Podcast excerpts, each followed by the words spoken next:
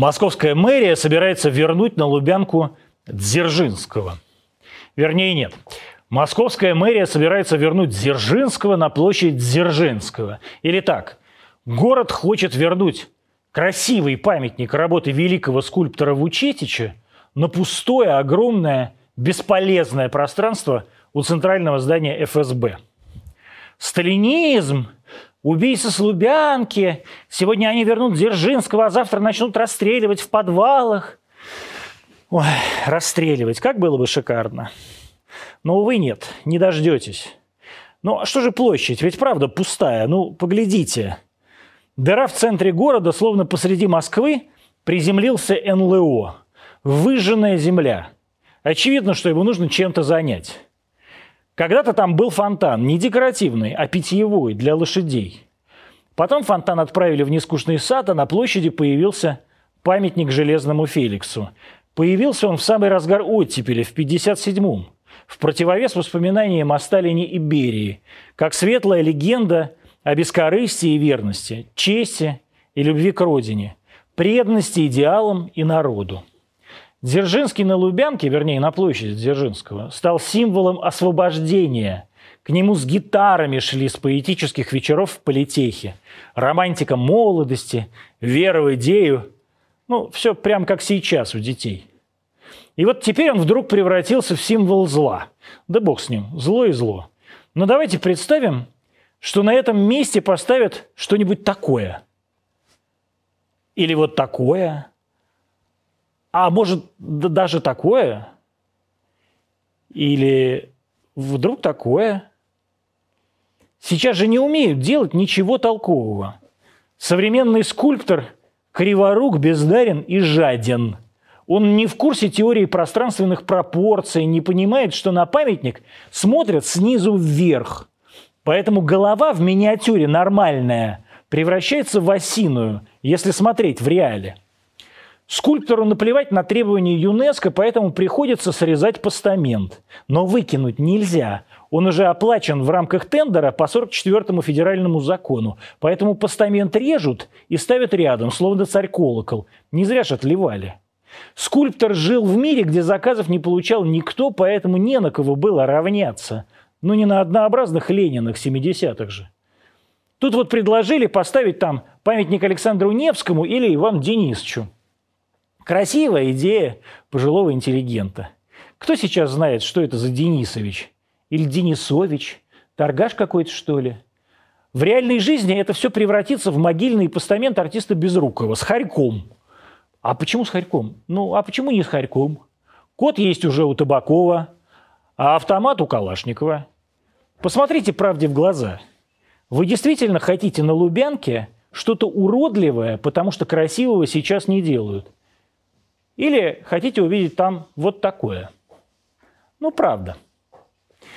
У нас в гостях Марья Владимировна Захарова, директор департамента печати информации Министерства иностранных дел. Вот Мария Владимировна входит в кадр. Здравствуйте, Здравствуйте. Мария Владимировна. Как приятно, что вы пришли. Вас красивое платье. Спасибо. Вы успели после брифинга переодеться. Ну, мне хотелось вас порадовать, Ну, вы меня все время радуете, независимо от того, в каком вы платье. Даже если вы без него. Вы в красивых носках. Да, это специально для вас. Я надел. Мы старались друг для друга. Да, безусловно. Мы на вы, на ты. Да как, ну, конечно, на ты. Все, все. Все прекрасно знают, что мы дружим. Скажи, пожалуйста, как ты относишься к возвращению памятника Дзержинского на Лубянку? Ну, если честно говоря, то я, правда, не уследил за этой новостью. Ты мне вот в гримерке да. ну, сказал. действительно обсуждение. Мэрия говорит, давайте вернем а, Дзержинского на Лубянку, памятник Вучетича 57 года. А интеллигенция говорит, нет, нет, не вернем, нельзя, это подонок и расстреливатели русских душ. Ну, вот моя базовая позиция. Я считаю, что когда устанавливают памятники, нужно понимать, что это надолго, это исторический процесс. И что это очень ответственная вещь. Это вот во-первых.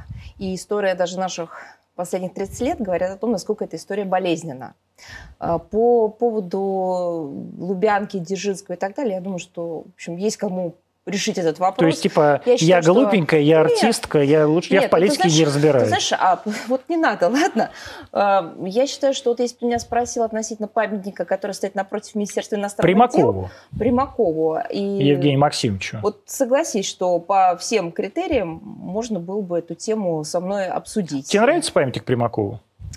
Во-первых, мне нравится, что он там есть, потому что по э, неким данным, которые, по крайней мере, были в интернете. И я читала, что там планировали разное на этом месте. И счастье, что остался сквер, и счастье, что там есть памятник выдающемуся дипломату. У нас очень много выдающихся людей, но мне кажется, это справедливо, что памятник Примакову находится перед МИДом. И вот это счастье. Ну и слава богу. А что касается художественной ценности, о чем ты спрашивал, то я, в общем, честно я говоря... не специалистка. Да, ну, ну, не конечно. то, что не специалистка, ну, как меня особо не спрашивали. Главное, ну, вот тебя семья... спрашивают, как москвича. Нет, а Нет ну что же, главное, чтобы семья. Это же не могила, Конечно. это же общественное Нет. пространство. Ну, в первую очередь, это семья, конечно. В первую очередь, а как? Ну, а смысле, кто должен как? Ну, решить? А кто должен Москвичи, решать? потому что это наша, это наша земля. Ну, это не семьи считаю, земля. что- У семьи земля на кладбище. Нет, москвичи решают, э, по, согласно всем процедурам, быть памятнику или не быть. Да, Безусловно, конечно. есть э, художественные советы, как я понимаю. да, Есть еще принимают и общественное обсуждение. Вот. Но я не вхожу ни в общественный совет, а как э, человек, как гражданин, как житель Москвы, я все-таки исхожу из того, что семья имеет в первую очередь право решать, э, воплощен ли этот образ до конца или не воплощен. Ну, я знаю, вот мое мнение, если хотите, по памятнику Дзержинского, а дальше перейдем уже к обсуждению внешней политики Российской Федерации. Так э, я все-таки за то, чтобы там стоял э, памятник человека, который поставил выдающийся, величайший, с моей точки зрения, монумент Родине Матери в Волгограде или советского воина-освободителя в Трептов-парке, а не какого-нибудь там, я не знаю, Высоцкого со сменным лицом на Страстном бульваре. А я хочу тебе сказать, что когда я э, первый раз приехала в Волгоград и увидела... так Родину мать. Ну, вообще весь этот э, комплекс. Мамаев курган, я поняла, что такое настоящие памятники и что такое сила искусства. Вот не Видишь, в- все понимаешь ты. не в буквах и не в каких-то лозунгах, а когда, помимо всего прочего, ты еще понимаешь, когда он был воздвигнут, и что такое те деньги тогда для людей, для страны, когда, в общем, все ходили полунищие и восстанавливали все, вот тогда ты понимаешь, что это такое настоящее искусство, что такое сила искусства. Вот, это, вот, вот такое должно быть, понимаешь? Марья Владимировна, Слушай, ваш... ну вот, а можно я тебе Да. вопрос задаю? Вот Да, скажи, конечно. тебя смотрят? Че? Тебя смотрят? Ну, я как не... у нас, как ты не А знаешь? я не знаю. То есть ну, я должна знать про памятник Дзержинскому на Лубянке. Вот тебя ну, смотрят? Ну, кто-то смотрит. Нет, ну у тебя какие показатели в интернете? Хорошие или плохие? Ну, для начального проекта, который открылся две недели назад, неплохие. Ну, примерно. Ну, там есть, э, я не знаю, вот э, несколько дней назад был Захар Прилепин, там 150 тысяч, по-моему. Это считаешь нормальным? Я считаю, что это для э, маленького, э, скажем так, начинающегося канала на YouTube, которому не дают развиваться сами, сам YouTube, э, это неплохо. Вот. То есть ты считаешь, что вам не дают развиваться? Я, конечно, мы поговорим с тобой об этом. Хорошо. Я просто очень хочу на эту тему Мы поговорить. поговорим, конечно, о Да. том, как э, действительно... э, Почему плохие новости продаются, а хорошие не Да-да, мы поговорим о том, почему в каждом канале Российской Федерации, когда э, сняли э, говнофильм про путевой дворец, ну вот про, там сказать, в Так не Геленджике. завидуй. Я очень за. Они там, а я думаю, как, как, знаешь, какой заказ, так говорили, «Ску- давайте нальем а, с 200 миллионов, а им сказали, не, ну 200, ну слушай, ну в России живет 146 миллионов. Они говорят, ну давайте вот на цифре 146 и остановимся. И они где-то на этой цифре остановились. Да. 146 Что миллионов. мне нравится, знаешь, Я лично не смотрел, ты смотрел? э, Я ну, слушай, смотрел? Я это комментирую, я, Я не смотрел. комментирую все, что связано Ну вот- с комментариями. э, по Ты один из этого. первых моих знакомых, которые реально нажали на кнопку. Да. Потому что не- у меня нет таких вот как бы серьезных знакомых, которые физически делали этот просмотр. Я поэтому, конечно, понимаю, что там нет никаких реально живых 146 миллионов, но Не про это, не- даже не в этом вопрос, а вопрос в том, что почему-то все считают, что эти 146 миллионов – это жители нашей страны. Почему-то все забывают о том, что э, если посмотреть по комментариям, там огромная, так сказать, аудитория, это аудитория Украины. нет, же но самой. все-таки Украина, э, допустим, их там 40 миллионов или 38 реально. Ну, это тоже немало.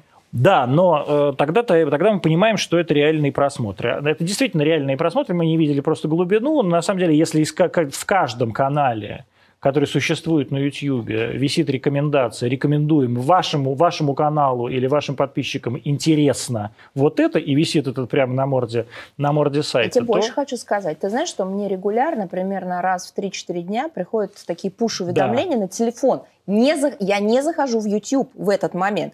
У меня просто телефон, я могу слушать э, что там, там? плеер, я могу смотреть Нет, какой-то... и что там в пуш-уведомлении? Посмотрите. Навального? А, Навальный и Deutsche Welle. Ну, О про- Навальном. Deutsche Welle. Ну, правильно, просто ты подписан на Deutsche Welle. Ладно. Ты знаешь, я подписана на Так, Майя Владимировна, сейчас это давайте. Значит, короче, значит, ваш шеф, наш любимый э, Сергей Викторович Лавров, сказал недавно, и, может быть, это было вырвано из контекста, но, тем не менее, э, такую фразу, что Россия может прекратить свои взаимоотношения с ЕС. А что это было? Ну, он сказал а, о том, что на вопрос, а, готовы ли мы, он сказал, готовы. Мы готовы? А, это вопрос не того, что это было вы- вырвано из контекста, это вопрос того, что а, в этой позиции нет а, ничего нового в наших отношениях с Европейским Союзом. Кстати говоря, не надо говорить с Европой. Причем все как-то забывают, да что нет, мы вот тоже раз Европа. вот давай ты объясни, что имеется да. в виду. Да, имеется в виду то, что на протяжении э, не то что многих лет, а десятилетий э, позиция наша была откровенно, открыта, прозрачна и, по-моему, очень понятна. Мы за э, взаимодействие. Есть только один нюанс, он должен быть равноправным и взаимовыгодным. Взаимоуважительным тоже неплохо было бы.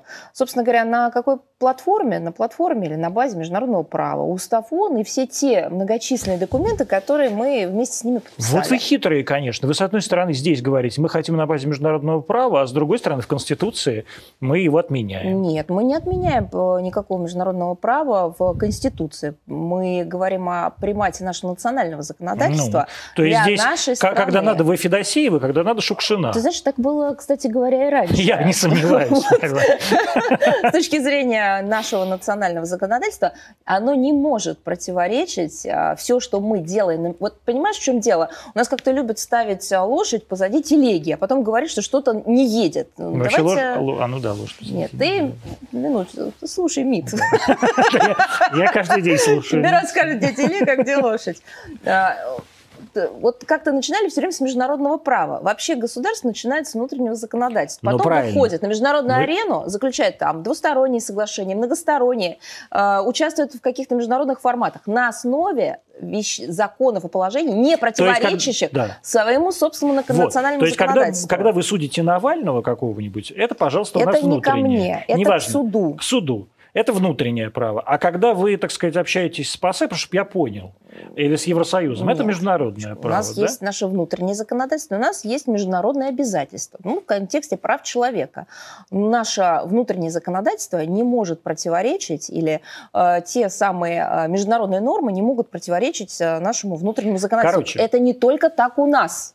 Короче, что такое э, мы готовы к разрыву отношений с ЕС? Это что значит? Это выбор абсолютно не наш. Мы много лет... Что это значит для русского человека? Я просто хочу тебе сказать. Вопрос а, слова, наверное, готов, оно имеет два значения. Мы готовы инициативно, мы это делаем, мы к этому стремимся. Нет, мы не стремились никогда. И это из года в год переподтверждали на всех уровнях. Готовы ли мы к тому, что к этому придет сам Евросоюз, потому что он об этом говорит буквально через каждый день, а может быть каждый день. Готовы, если это их выбор. Но это не наш выбор, потому что мы понимаем, что он вреден и для них, и не полезен для нас. Тут простая, очевидная позиция. Разрыв отношений с ЕС. Означает ли разрыв отношений с Германией, Францией, я не знаю, э, Венгрией? Так ты спроси, что они хотят. В этом вопрос. Что хотим мы, понятно и очевидно. Это очень просто. Мы чё хотим, хотим? Мы хотим торговать, развивать гуманитарные связи. Но сейчас пандемические ограничения, ну, когда более-менее ситуация начнет нормализовываться, опять, наверное, приступить к вопросу... О безвизовом режиме. Ну, хотя бы об облегчении. Вот вам. Вот, говорит Евросоюз. Почему? Потому что вопрос политической конъюнктуры их. Потому что они же тогда сказали, что мы никак не можем.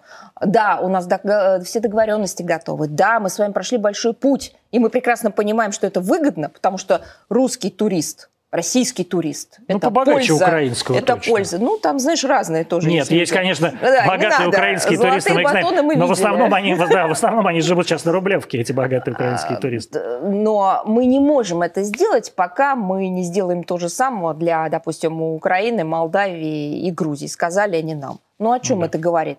О чем? Тут политическая конъюнктура, установка, лоббизм антироссийский, Опять который же, Маш, жив, вот, вот давай, к сожалению. вот смотри. Во-первых, вы, кстати, это час 2014, мы в прямом эфире.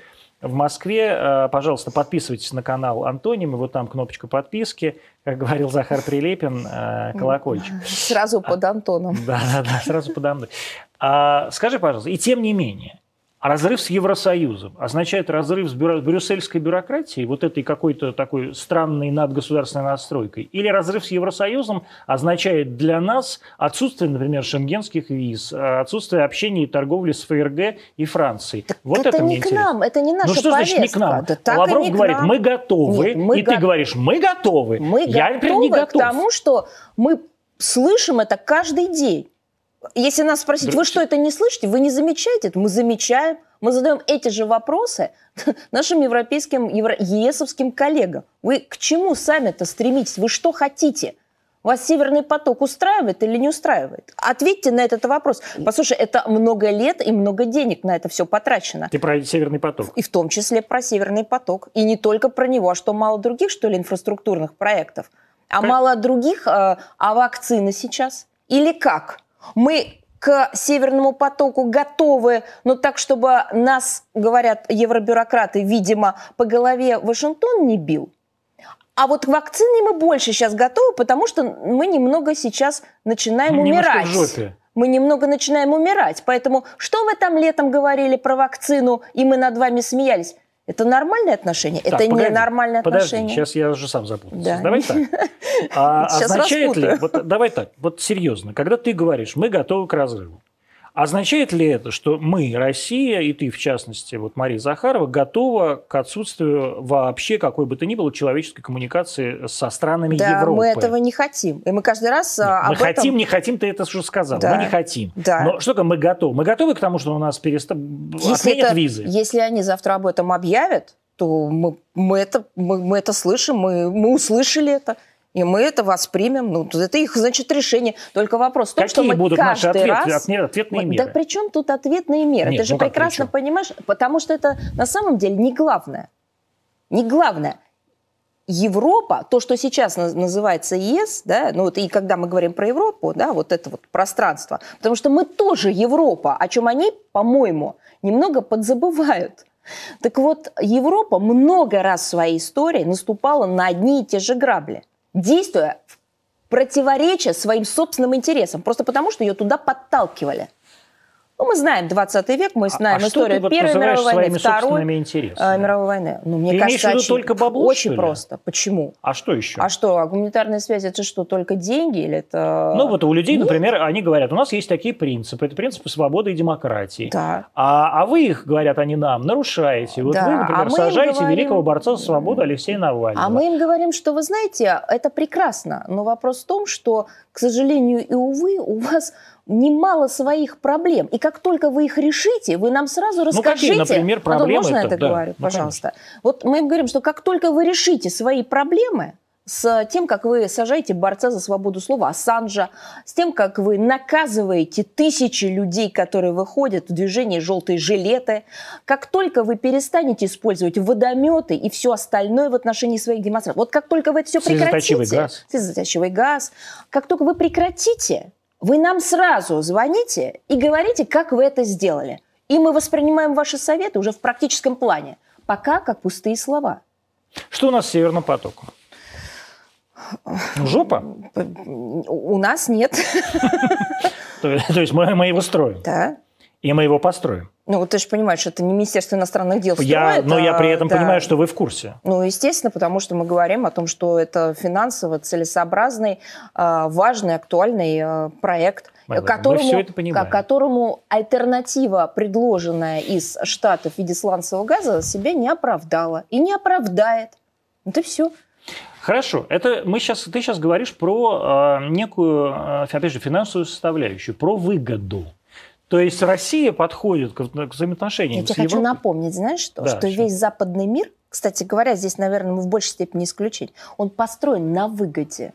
И ты, как апологет западного Я, дай бог, цивилизационного я- мира, Ты что, я тоже про выгоду. Ну, раскроем немножко карты. Ты же тоже про выгоду как Да. а, нечто, что стоит не на последнем месте для тебя. Конечно, как Всё, и ты. Ну, ну, тут тоже спорный Ну вопрос. ладно, это, это уж если уж я без выгоды, то уж ты, ты тоже знаешь, на, у тебя тоже выгода.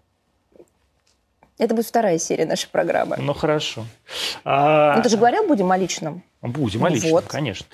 А, тем не менее, Северный поток. Вот вы говорите, ты говоришь, выгода, выгода, нам выгодно, им выгодно. Мы, очевидно, знаем, что Германии это выгодно, потому что это дешевый газ для Северной Европы и для Северной Германии. Гамбург, в принципе, без него задыхается. Но Действительно, есть а, договоренности с США, действительно есть давление с США. Когда я тебя спрашиваю, что с Северным потоком, я задаю конкретный вопрос. Да? Мы его пустим?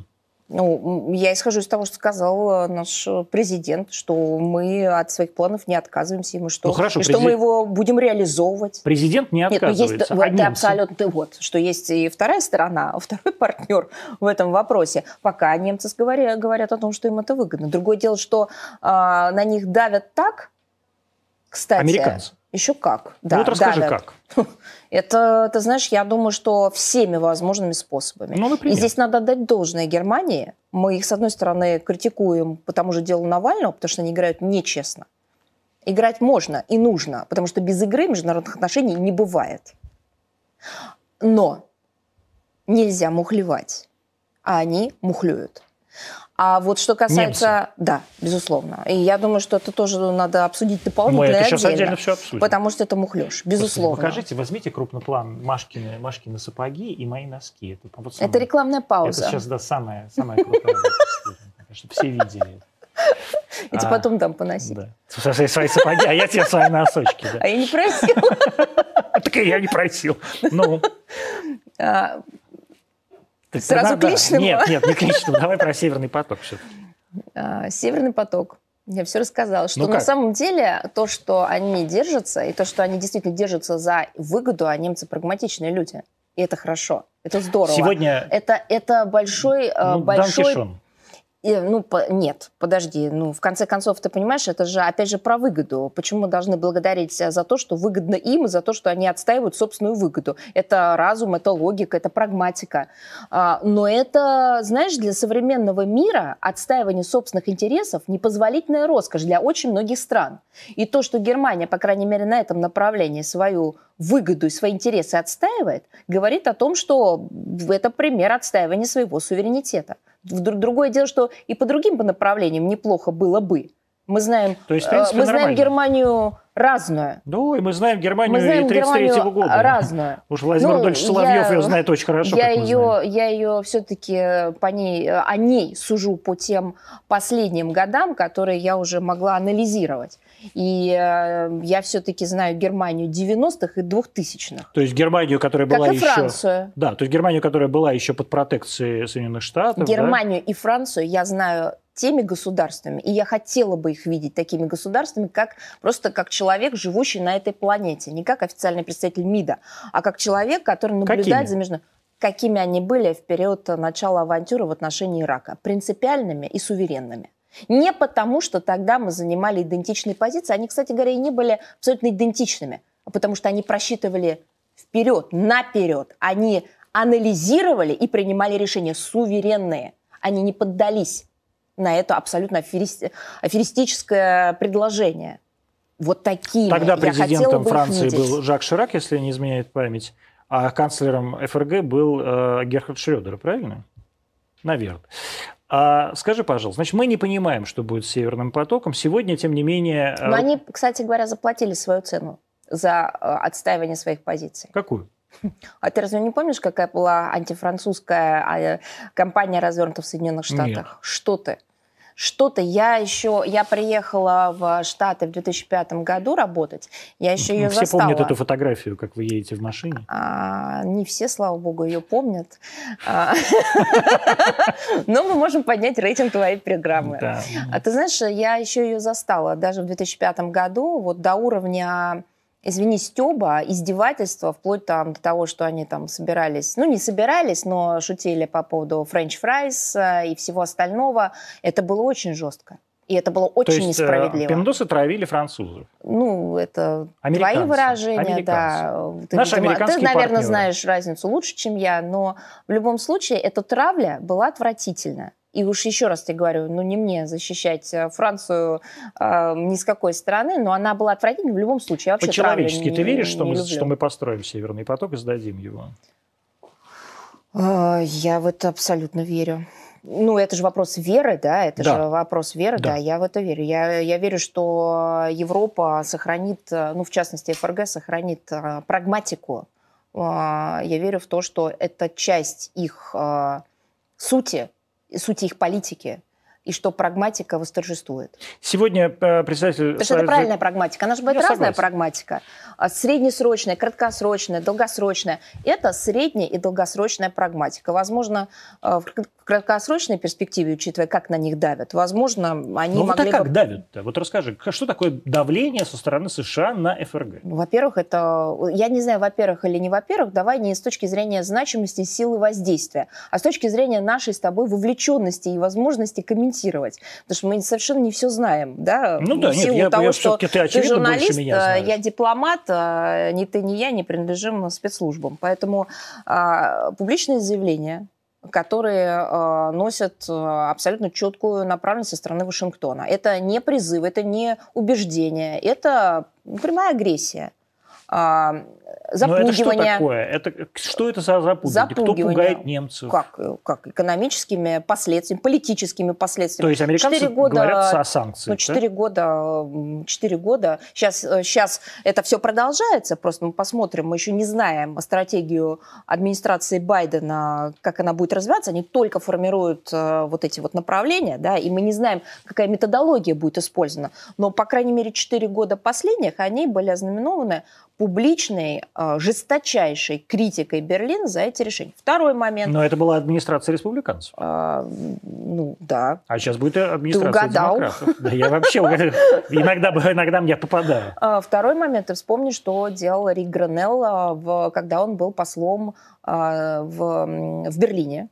Я не припомню. Это посол США. в Посол Бер- США, в да. Федеративной Республике Да, Германия. а, я не знаю, даже не то, что не припомню, просто не знаю других а, примеров в новейшей истории того, как бы так действовал посол на любом другом направлении, А в любой он другой действовал? стране. Ну, ну, это Ну. были прямые угрозы, просто прямые. То Ну есть что, это были до он- это же, уровня это же не посол, не посол в Киеве, он не вызывал президента, он же канцлера Ну, не он, вызывал э, в посольство. где-то на, примерно вот так э, шла э, Да, то есть звонил риторика и и говорил, э, Еще Мута, раз, я не, come here. Я не, предста- не, не, э, представитель э, каких-то других служб. Я ориентируюсь на большей части информацию открытого характера.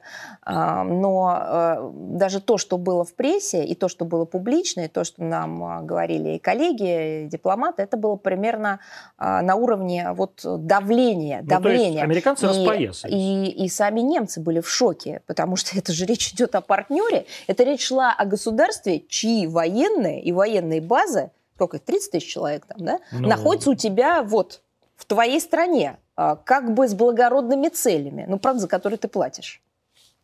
Хотя это второй Трамп блок. говорил, что платят не они. Да, второй блок, а, так сказать, вот. А дальше были, я думаю, другие методы, финансовые, экономические, и главное, лоббирование. Кстати говоря, здесь есть чему поучиться. Вот чему? Лоббирование.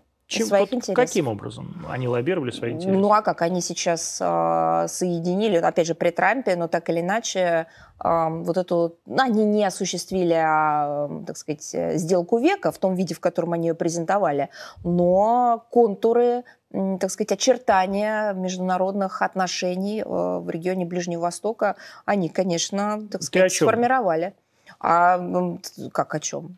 О раскладе сил. Нет, я не э, понимаю, что такое сделка века, просто и зрители ну как же, понимают. ближневосточная история. Ну, какая? Израиль, э, Палестина. А, вот это да, вот, так сказать, да, которая Она не называется, случилась. да, да. называется, а, ее Трамп называл сделка века, Да. она не случилась в том виде, в котором он ее планировал, но то, что э, они способствовали нормализации отношений, это так, если в общем говорить Израиля со многими э, странами, э, заливными, ближневосточными, ну, об этом много писали. Сегодня председатель э, Совета директоров или президент, как у них там называется, Нафтогаза э, Украины, э, заявил, что если будет открыт Северный поток, это смерть для Украины, это давление на Украину непосредственно, и это означает буквально Они же не кролики, да? Буквально, ну, в ныне.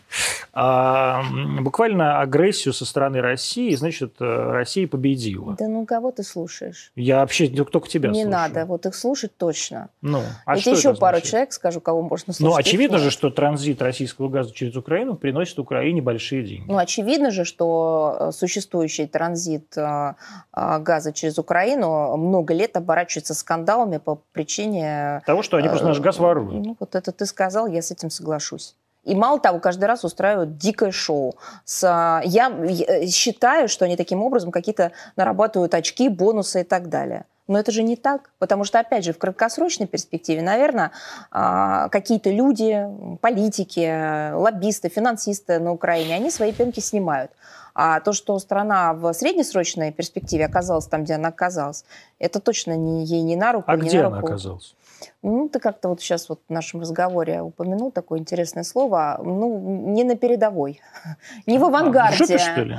Не Ты- расслышала Господи. точно, но мне кажется, они заслуживают намного лучшей позиции. А как, что, бы, что бы им помогло э, из этого вылезти, из этого слова? Национальный интерес в понимании их и а, приход людей, которые способствовали их реализации. В чем... Истинно горели, истинно переживали, положили бы свою жизнь. Потому что на данном этапе а, 4, 5, 7, 8 лет нет. Жизнь надо положить на то, чтобы вернуть государство а, на колею национальных интересов национальной политики. А ты не считаешь- националистической. Я понял. Не той, а это только ты понял. А многие до сих пор не поняли. Потому что под лозунгами «Украина, как слава Украине», Да, э, «Украина слава». превыше всего», а, а, превыше всех на свете и так далее. А ну, слушай, ну если факельное шествие, если Ну, да, Бандера, Просто это красиво. а, то прости, пожалуйста.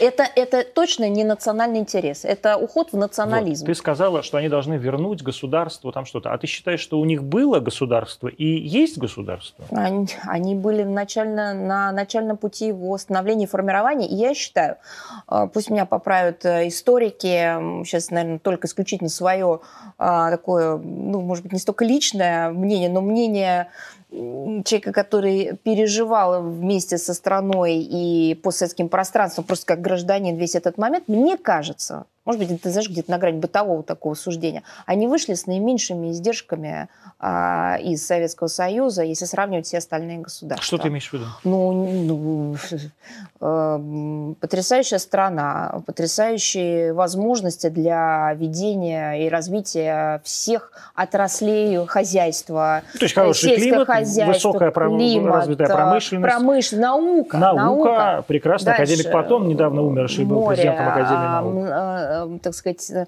население, уровень образования, а, м, гармоничное сосуществование с соседями, казалось И бы. более того, гармоничное существование двух наций внутри страны. Конечно, и очень, ну, там есть много национальностей, народ, там были и проблемы, безусловно, но самое главное, еще, не самое главное, дополнительно, извини меня, акватории.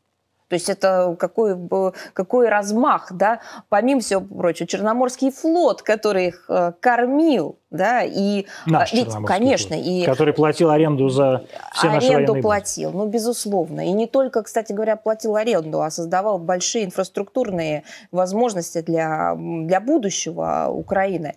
Но главное даже не в этом. Это, это, так сказать, такой фантастический базис. Но главное это другое, что они вышли бесконфликтно. Мы помним, как выходили очень многие, Как да, весь, все за Кавказе выходило. все за Кавказ, а Средняя, Средняя Азия, Азия. извините. Да, Таджикистан мы вспомним. Но не означает ли это, что украинцы и украинская внутренняя Так они политика все про да, срали? пропустили возможность, упустили, Упустили, ее. да. Они ее упустили. Это был фантастический шанс быть, ну не знаю, ну действительно таким, да может быть, я не знаю, может быть ориентиром для очень многих э, европейских государств э, вот с такими возможностями. Они упустили все.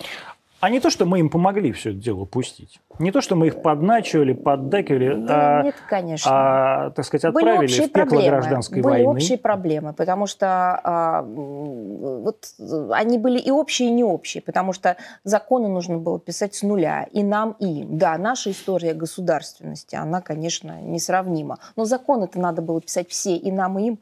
Сейчас, Другое дело... сейчас все украинцы расскажут Марии Владимировне, чей князь был Ярослав Мудрый. Ой, вот это не надо, и про Анну не надо хорошо Да. вспоминать, не, не надо. А, мудрость заключается в том, чтобы не делить, а, наверное, взаимно дополнять, и потом с этого еще иметь э, и бонусы, и ну, условную историческую доходность, если можно так сказать. Ну, это мудрость. А делить и уничтожать ума не надо. Вот в чем вопрос. Мы не делили на русских и украинцев. Мы не говорили Можно о один том, пример? что... Ну, Вот один пример. Ну, я не знаю, сейчас я не скажу за всю Одессу, я сейчас скажу Одессу. за, за свою семью. Одессу. Ты говоришь как А, украинка. а, Одессу. Одесса. Я, я тебе скажу за свою семью. У меня семья а, а, с фамилией Мачулка. Как? А, Мачулка. Мачулка? Мачулка, да. Это девичья фамилия моей мамы. То есть ты украинка? Моего дед. Ну, Вот так мы все узнали, кто занимается Ну, так политикой в это я России. много раз говорила. Я много раз с этим, об этом говорила. Это по маминой линии ее отец. Мамина линия бабушка – это Спас Рязанский. А папины – это Волжские, все Самары и так далее. И что? Как мы будем делить? Где проходит эта демаркацион- демаркационная линия? Скажи мне. Я гордилась и тем, и тем. Я никогда даже не чувствовала и не думала, и никому не говорила. Это была абсолютно органичная часть меня. Пели песни дома украинские, очень любили. Дедушка их много знал, у него был прекрасный голос. Ну, это как-то были даже какие-то элементы костюмов национальных, и наших, и не наших. Как делили? Ваших Ну, это я тебе каких? приведу вот один щас, пример, а? Ваших это каких? Я сейчас уже Ну, а испугался. как ты их поделишь? Я не знаю, каких Ну, костюмов вот ты наш, как? нашим. Нет, Какую победу ну, ты э, называешь вот, нашей? Вот, по- вот если про Великую Отечественную войну... Нет, нет, я не про это, я про костюм. А, Нет, костюмы я имею в виду, вот, ну, я всегда их рассматривала как наши. Ну, как наши? Украинский костюм. ты Ну, это вот опять, Да. ты понимаешь, это наша общая история, вот наши общие. Они имели региональную, наверное, Разнообразие. разнообразие, флер, особенности. Но я тебе отвечу на твой глобальный вопрос. Не про меня лично Мгм. и про мою семью, а про то, как мы их делили, не делили. Сколько раз Крым ставил вопрос о референдуме? Хоть раз Москва или около кремлевские структуры или НПО, которые так или иначе были аффилированы, прямо, не прямо, косвенно, С поддерж- с Россией или через Россию с кем-то, поддержали на протяжении и сразу после развала Советского Союза хоть один призыв э, Там был не призыв, там крымчан? даже был проведен. Конечно, ну призыв поддержать и, и так сказать, э, у- как-то соучаствовал в этом? Нет. Никогда. Разве это не было и не является доказательством чистоты намерений и абсолютно открытой э, политики в отношении Киева? А что же произошло в А что? 2014 году? Давай мы с тобой честно скажем. Ну, вот э, наше с тобой поколение, мы с тобой одного Ну, года да. рождения. И твои родители, и мои родители. Всегда это Крым часть истории России. Ну, я не знаю, но у меня дома всегда приводили Крым как пример не знаю, доблести, чести. Пусть сейчас я высокими словами говорю, мне, наверное, говорили попроще. Доблести и чести нашей армии, нашего воинства, наших э, солдат. Всегда. Но, с Слушай, другой это стороны, устой. тогда и Украина Ну, была часть России. Ну, То есть это и ее история. но мы же восприняли то, что с нами со всеми сделали в конце 80-х и 90-х, как свершившийся факт. Может быть, в сердцах нет, но на государственном уровне, в государственной политике мы никогда не подвергали это сомнению, как бы больно нам это не было, как гражданам. Разве это не так? Так. А почему же никто это не оценил и никто это не берет? А ты не считаешь, что мы тогда не взяли Крым просто потому, что не могли его унести? Помнишь, как Ельцин говорил, берите столько свободы, сколько А ты сможете знаешь, унести. я же прочитала недавно, я не помню, чьи это были мемуары. Я, э, хорошо, я, кстати говоря, вот сейчас об этом э, подумала, надо будет найти в, исто- первоисточник. Было же сказано, я еще раз найду первоисточник, э, но я читала, что э, какая-то бумага, какой-то документ был подготовлен вот к этой Беловежской встрече. Его Мгм. просто почему-то Потерялся. ну, забыли, потеряли, отложили. Но этот документ где-то лежал, где-то там.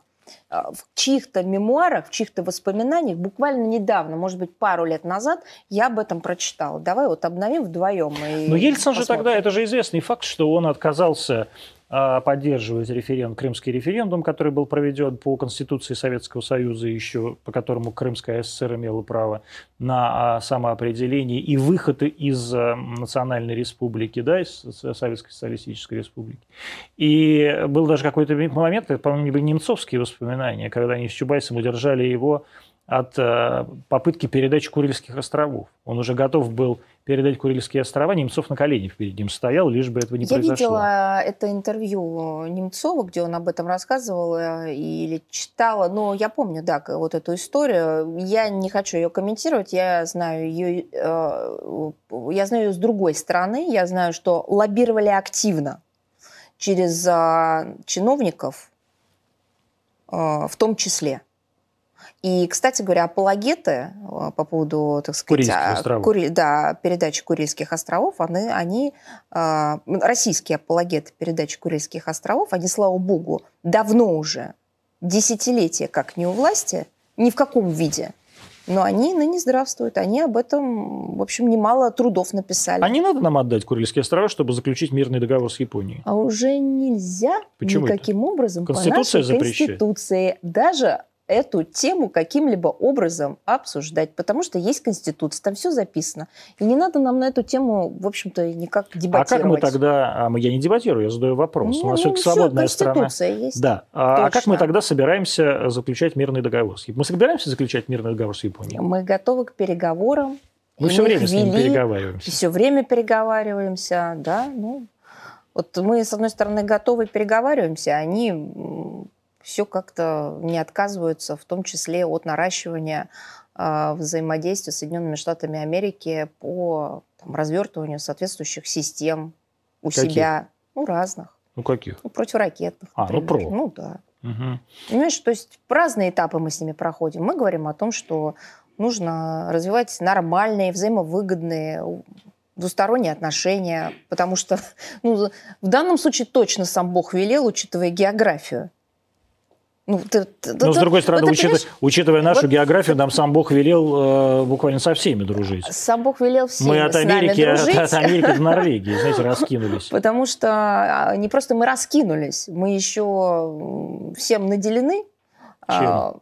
ресурсами, как чем. Причем эти ресурсы, они э, не то что не теряют своей актуальности, они только приобретают новую актуальность, учитывая а, и проблемы питьевой воды, например, в мире. Вспомним озеро Байкал например. То есть, ну, окей. А как же? А как же? Так. Да.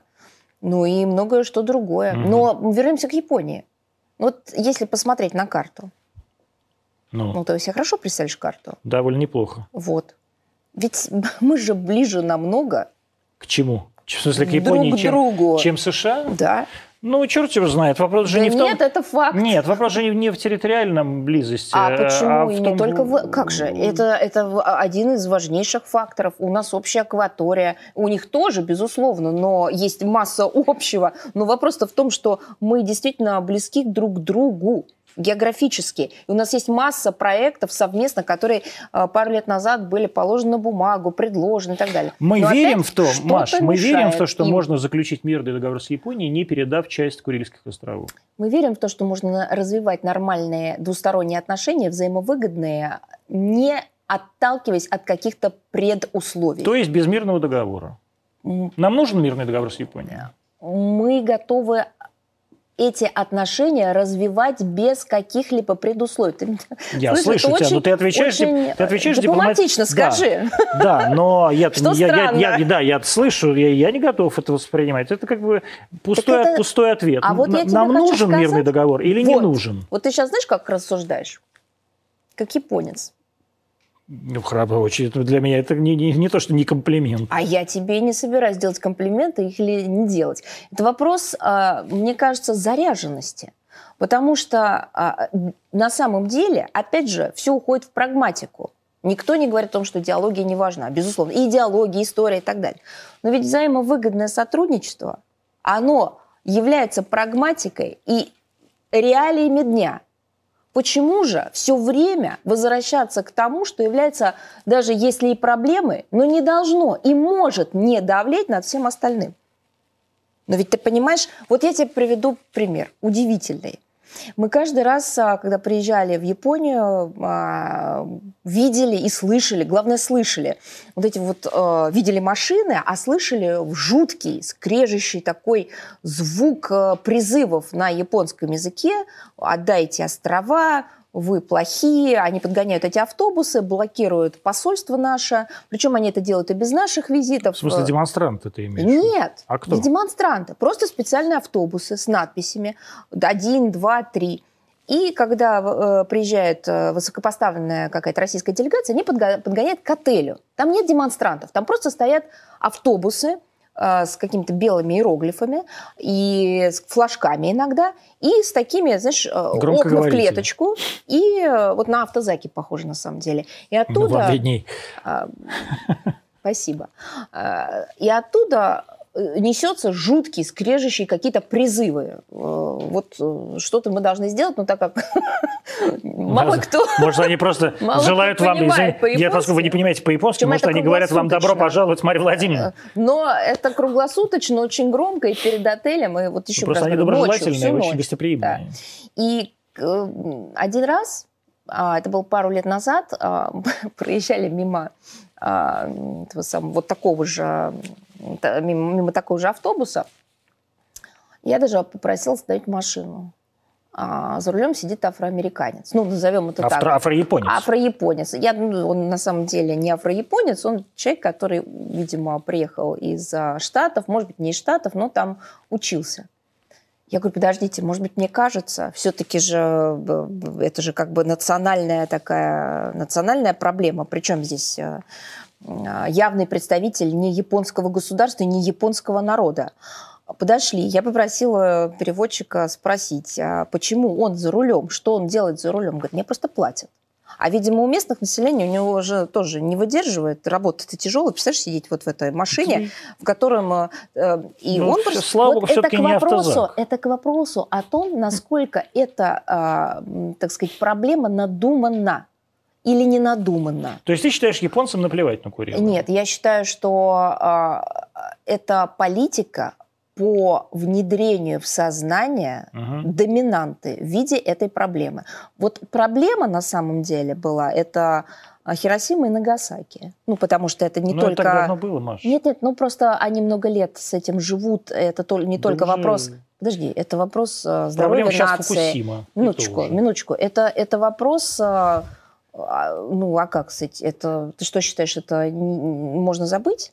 А но, ты считаешь, ведь... что японскую агрессию а, но и ведь... сотрудничество с фашистским режимом можно забыть? Но, но ведь смотри, как старательно, старательно как бы вымарывают из а, сознания японского народа роль Соединенных Штатов Америки в, в этом. Чем? Как же в бомбардировках Хиросима ну, Нагасаки? Ты это, если это, приходишь... Японский ты, народ вел агрессивную политику. Ты, он был... Вопрос не в этом. Вопрос, сотрудничал с Гитлером. Вопрос не в этом. Вопрос в том, что это же кто-то сделал. Это сделали Соединенные Штаты ну, Америки. Ну что правильно сделали? Ну что, не что, но э, мы же знаем, к чему ведут подобные вымарывания, подобные вымарывания из истории. Вот не надо вы, выкидывать слова из песни. Вот точно так же не надо намеренно внедрять в сознание всех, что проблема мирного договора должна доминировать над всем.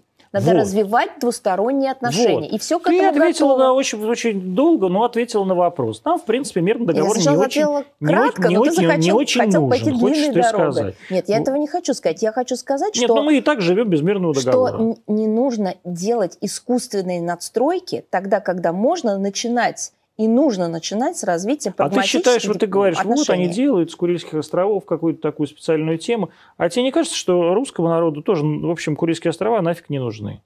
Не думаю. Нет, думаешь, надо Курильские острова? А кто-нибудь знает, как да? они называются? Вот, э, без, без, без, без Википедии. Вопрос в том, что каждая... Э, слово, фраза из интервью, а, будь то Сергей Лавров или наш посол или спецпредставитель а, по этой проблематике, а, постоянно вызывает мягко говоря, живой интерес. Вот мы, наверное, как ты сказал вначале, коснемся еще и Владимира Рудольфовича Соловьева. Да, сейчас вот ты уже его коснулись. Да. Я и боюсь просто прикасаться. Ты знаешь, что первое интервью Сергея Лавров в качестве министра иностранных дел, такой полноформатное да телевизионное, дал Соловьеву. Конечно. И, и помнишь, чем оно закончилось? Нет, конечно. А, это была программа, программа «Апельсиновый сок», если Господи, ты помнишь. Не помню. А, э, на фоне Кремля. И а, она закончилась диким резонансом, потому что Сергей Викторович высказался на тему как раз мирного договора. Это было воспринято просто как, э, возможно, новое слово в, на этом направлении в наших отношениях с Японией. И мы даже давали дополнительные комментарии, разъясняли. Поэтому это тебе. А что я не думаю, что тебе кажется. Я думаю, что ты сейчас по-журналистски спрашиваешь, Да. а нужно или не нужно. Как человек ты понимаешь, что это вызывает огромный резонанс. Конечно. Ну так вот, все. Но это вызывает огромный резонанс не потому, что русскому народу очень нужны Курильские острова, а потому Ну, что русский народ, э, он как бы в душе очень унижен, это унижение до сих пор не пережил. И любое, любая попытка что-то у него отобрать, будь то ненужные ему Курилы или остекление балкона уродливое, воспринимается русским человеком как дополнительное унижение. Что ты не пишешь романы? Я каждый раз тебя спрашиваю. Ну пиши уже. А что сказал Лавров-то в, в- в апельсиновом соке? А, вот в том самом а, Да, в том 2004 самом. года, Да. ну э, почему-то кто-то... как давно уже министр? а, Слушай, 17 лет. Да и мы не молодые. А, Слушай, ну э, тогда это было воспринято как... э, Я думаю, что просто это был очень большой резонанс, потому что это было первое а, масштабное интервью. Так что сказал-то он про Да Курилы? ничего не сказал, он переподтвердил нашу позицию. Что ни хрен Ну, вам ты- Курилы. Ты знаешь, мне кажется, это, в этом была какая-то философия, заложена совершенно другого смысла, что мы должны, мы вот в тот момент, наверное, и он, я не, не- не знаю на самом деле, что он думал тогда, но мы, мы все поняли, что а, любые слова могут быть выдернуты из контекста, и нужно быть готовым к тому, что мы сразу же должны, в том числе как пресс-служба, так сказать, э, к- к Реагировать. дополнению, разъяснению, к историческим материалам и так далее. Вот он, вот это, был, это просто Ну давай про сильное- Владимира Рудольфовича. Значит, Да. Владимира Рудольфовича э, сегодня э, лишили или внесли в какой-то черный список, я не помню, в Латвии Да. или в Литве. Я, честно говоря, плохо э, ориентируюсь. Вот ты зря так странах. делаешь, потому что Сейчас и меня внесут. особенно цинично это то, что в Латвии. Понимаешь, Да? если бы, наверное, может быть, в какой-то другой стране, может быть, это было как-то, знаешь, ну хотя бы, хотя бы можно было бы как бы понять, что они к этой теме вообще не имеют отношения, сделали это просто по э, научению или незнанию. Но Латвия с шествиями, с Waffen-СС, а, с, а, так сказать, памятниками, которые и строили, и возводили как раз а, легионерам, ну, это вообще, это просто, это, значит, это даже, это, это, это даже не цинизм, я не понимаю, что... Я вот сегодня А комментировала что вы на вот брифинге. Латвия, Латвия, ты это говоришь, вот Латвия, цинизм, мрази, СС. Это А такая, такая мелкая страна, давайте разорвем с ними дипломатические отношения. А зачем? Ну просто, а что они там строят э, памятники СС, Володю Соловьева лишили А визы. ничего, что есть люди, которые а, друг к другу ездят, ка- у Ну, которых есть совместные Ну семьи. ты же сказала, что А мы, ничего, мы что у готовы нас, к разрыву а, отношений. Есть соотечественники, э, то, что у них есть и бизнес совместный, и проекты. И просто потому, что есть люди, которые вообще оторваны от реальности или просто а, пролоббированы на вот эту русофобию, мы должны а, строить а, или усложнять и без того непростую жизнь а, обычным людям, гражданам. Это вот э, поэтому мы должны Нет, делать. я, ты просто сразу сказал. Я Нет. тебя спросил, мы готовы к разрыву отношений с Нет. ЕС? Ты сказал, мы готовы. Мы это... Так вот и здесь мы готовы. ну, Ну, мы с тобой только что... Латвию. Ты, ты как В человек, Литву работающий со словом, ты же прекрасно понимаешь разницу между э, тем смыслом, который закладывает слово «готов». Готов инициативно, это не наш был выбор и не остается выбором до сих пор. Готовы, если они на это пойдут, ну, через столько Как так- лет санкций и стоп-листов, готовы. Как так получилось, что вот Латвия, страна, в которой половина населения это русскоязычные граждане или не граждане, возможно, кстати, да, в Латвии, там же не у всех есть гражданство, а имеет с нами такие плохие отношения. Может, это мы виноваты?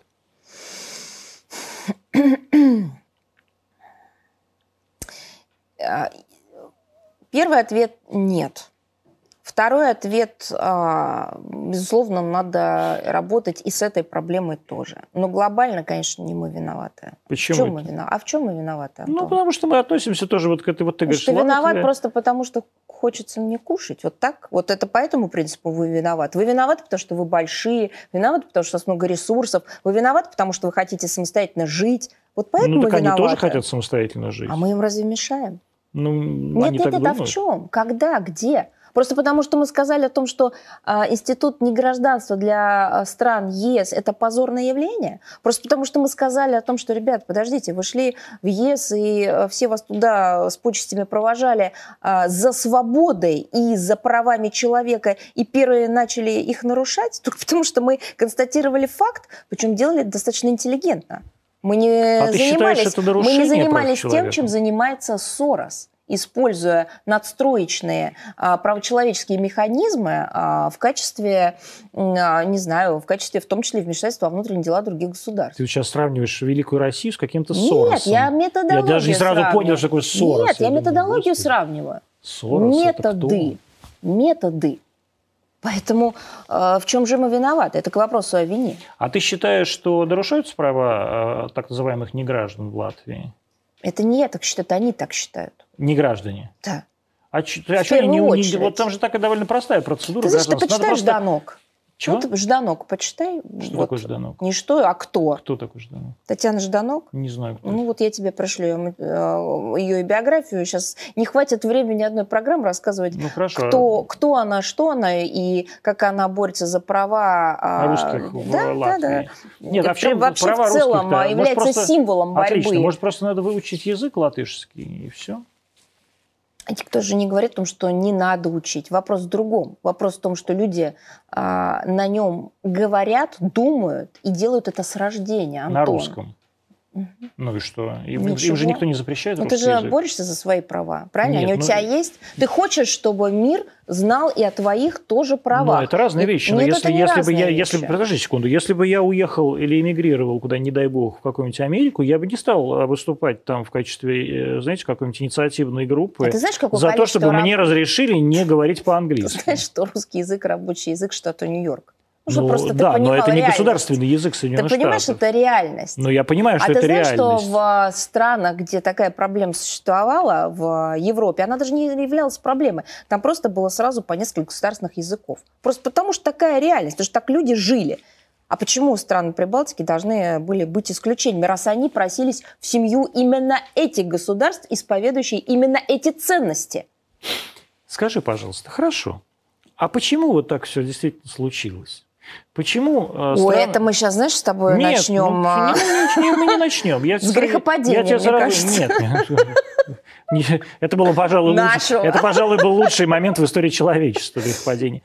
А почему так случилось, что вот Украину, Молдавию какую-то там пускают без виз в э, Евросоюз, а такую вот Россию великую, мощную, богатую э, нужно стоять в очереди, унижаться там в эти шенгенские визовые центры. Может, мы сами просто не можем Европе и миру предложить ничего хорошего, а предлагаем Ну, только конечно. плохое. Ну, нет, это не так. А как?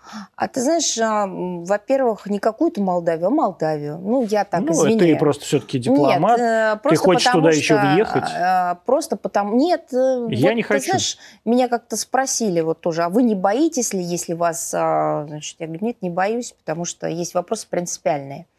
И не поэтому, а просто потому, что я считаю, что ни одна страна, ни, ни один народ э, не может и не должен быть э, рассмотрен вот так с уничижительных позиций. Ты можешь себе это позволить, потому что ты, ты На самом человек- деле тоже не могу. а, да можешь, потому что я знаю тебя, и я знаю, что ты это говоришь без уничижения, а как бы сравнивая масштаб того, что почему это не делается для нас, а почему это делается для них. Чем мы хуже? Нет, ты в я- этой точке, с этой Я точки вот зрения. как раз и спрашиваю тебя, может, мы действительно хуже? Может, мы действительно вот с этим своим исполенским размером, этими своими амбициями, чудовищными комплексами, неудовлетворенными, а бесконечно напрягаем весь мир? А что касается неудовлетворенных комплексов, я бы их так не называла, я бы называла, что у каждой страны, у каждого народа, национальности, нации есть свои особенности, которые формируются столетиями, тысячелетиями даже. Понимаешь? Я бы не назвала а, представление а, народа Израиля, да, например, о Холокосте, их комплексом. Я бы не назвала так. Я бы назвала это частью их истории и фор- сформировавшимся отношением к миру и их Я бы назвал мировоззрением. это частью мировой истории. Мировоззрение. Вот у каждой страны есть свое мировоззрение. А, Оно может быть глобальным, и подавляющее большинство людей будет его поддерживать и разделять. Бывает это большинство, и меньшинству, у которых разные мировоззренческие позиции. Ну, например, вот сейчас, на мой взгляд, я так оцениваю ситуацию в Штатах между республиканцами и демократами, когда мировоззренческие позиции раскололись в том числе по вопросам собственной истории, собственной. Ты понимаешь, если сносятся памятники тем, кто является апологетами Америки, не героями какого-то момента, а апологетами. Да, все, это значит уже разлом э, мировоззренческих концепций. Поэтому, возвращаясь к твоему вопросу, э, да, потому что мы конкурент. И всегда им были.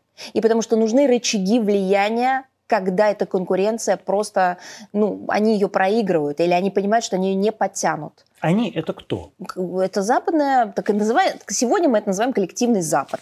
Называем там, не знаю, НАТО, Вашингтон а, и НАТО. Ну, ты сама начала с того, что ФРГ по-прежнему, слава богу, придерживаются своей внутренней, так сказать... Э, Нет, это, это только в части Северного потока. А что касается того же самого Навального, ты посмотри, что они творят. А что они вот делают? Ну, ну расскажи про то, что они сделали с Навальным. Что они сделали ну, это, со да. всей этой историей. Да. Ну, это, большая, мы это большая история лжи. Да, ну вот мы травили Навального.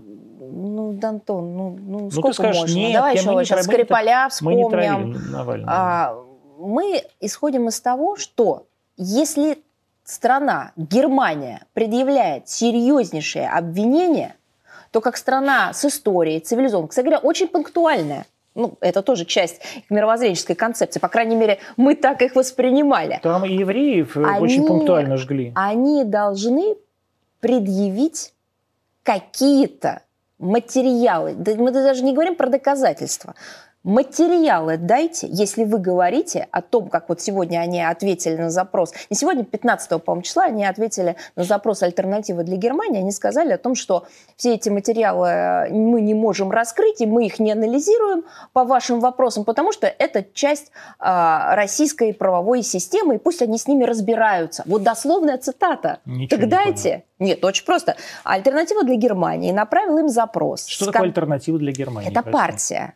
Германия. Это какая-то правая партия, да, которая поддерживает э, нашу партия, да. Кстати ну, они недавно она приезжали... куда входит? В, в, ХДС, они ХСС, недавно, в СТПГ, СЕПГ? Они, они недавно приезжали в ну, Россию, то есть это какие-то жулики, да? Ну почему? Ну, какая-то за... типа как Лепен. Это? То есть как а, то есть ты как бы ее тоже туда же... Ну, конечно, это какие-то... Как в Молдавии, да? Да нет, ну я к Молдавии хорошо отношусь, а к Липен не очень. Антон, это точно, ты точно не въедешь ни, никуда. Никуда, по-моему, уже. Я готов к этому. Я, как Маргарита Симонян, э, буду переживать только, если меня не пустят в Краснодарский край. В Геленджик. Итак, Германия, Навальное и химическое оружие, якобы примененное. Они ответили на запрос, а, давай назовем, чтобы тебе, тебе не мучить, вот чтобы тебя не мучить, парламентариев своих. Так вот, тебя, вот, вот слава наконец, Богу, наконец мы нашли да, нужное слово. Простое Думцев, слово, да. Угу. Они, они а, ответили на запрос их парламентарии направили им запрос Министерству иностранных дел ФРГ и, соответственно, всем остальным органам, которые, наверное, стоят за, в этой истории как-то вовлечены. А, очень конкретные вопросы по этому самому делу. Что с бутылкой? Кто летел в самолете? Кто кого охранял? Как так получилось? Тогда уже ясно, что говорится, что да не бутылка, а трусы. что ты говоришь? А, вообще ничего не ясно. Исходя из ответов МИД э, ФРГ, не ясно ничего. То есть все-таки не, непонятно, трусы ну, ты знаешь, или бутылка? Вот осенью в самолете летела Певчих. Согласно кто? ответу, Певчих. Это кто это? А ты тоже не знаешь. Да я вообще не в курсе. Это соратница Навального, которая Господи. везла бутылку. Какую бутылку? На которой были следы. Какие следы? То есть, подожди, предположим, сначала они говорили о том, что отравили его в бутылке, бутылкой, да, водой из бутылки. А потом, вот я пропустил момент трусов. Откуда появились трусы? Ты, пожалуйста, можешь вот а, отправить этот запрос а, в штаб, в штаб Навального, или как они там себя называют?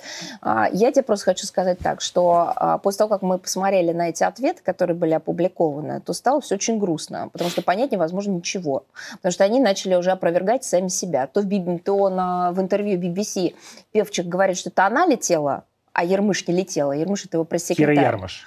Ну, Ярмаш, хорошо. Мне вот эту женщину я Ермыш. знаю. Ну, Ермыш. Ермыш.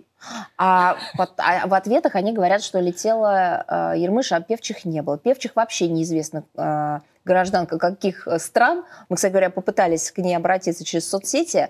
Э, молчание. Мне, я вообще очень люблю людей, которые комментируют остальных больше, чем самих себя. Обожаю таких. Вот ни на один вопрос они так и не смогли ну, почему ответить. они вам должны отвечать? Вы враги. Как это? Почему? Потому что эти вопросы волнуют не только нас, а весь мир, оказывается, волнует. Волнует э, вот коллег из Европейского Союза, а Совет Европы очень сильно волнуется, ЕСПЧ волнуется, Организация по запрещению химического оружия волнуется, Вашингтон трясет, Брюссель содрогается. Как это не отвечать на эти вопросы? Нет, товарищи, так не пойдет. Вы начали эту тему, будьте добры, отвечайте. Самое главное, формула где? Формула Где? что, новичка? Нет, того, чем якобы его отравили. Ну, новичка. Ну, э, это слово. Ну, допустим, давай назовем все новичком. Вот Нет, ну любой- можно, да. знаешь, э, так далеко зайти. Можно и Просто сказать назвать. яд, да? Да, или, яд. Они же просто говорят химическое оружие. Да. Ну, формула. Ты же понимаешь. Это конкретное, видимо, с их точки зрения, как они это подают, конкретное вещество. Формула же у него есть, передать же можно? Как ты считаешь? Я не знаю. Ну, это прекрасная Нет, история. подожди секунду. Да. Это же тоже хорошая, хорошая, хорошая тема для... Прекрасно, самое лучшее. А, э, попробуем встать на, с точку зрения, как бы, э, скажем так, Германии, если она уверена Не в том... дай бог сейчас тебе встать по этому Это вопросу правда. на сторону Германии, Нет. потому что там уже тупик.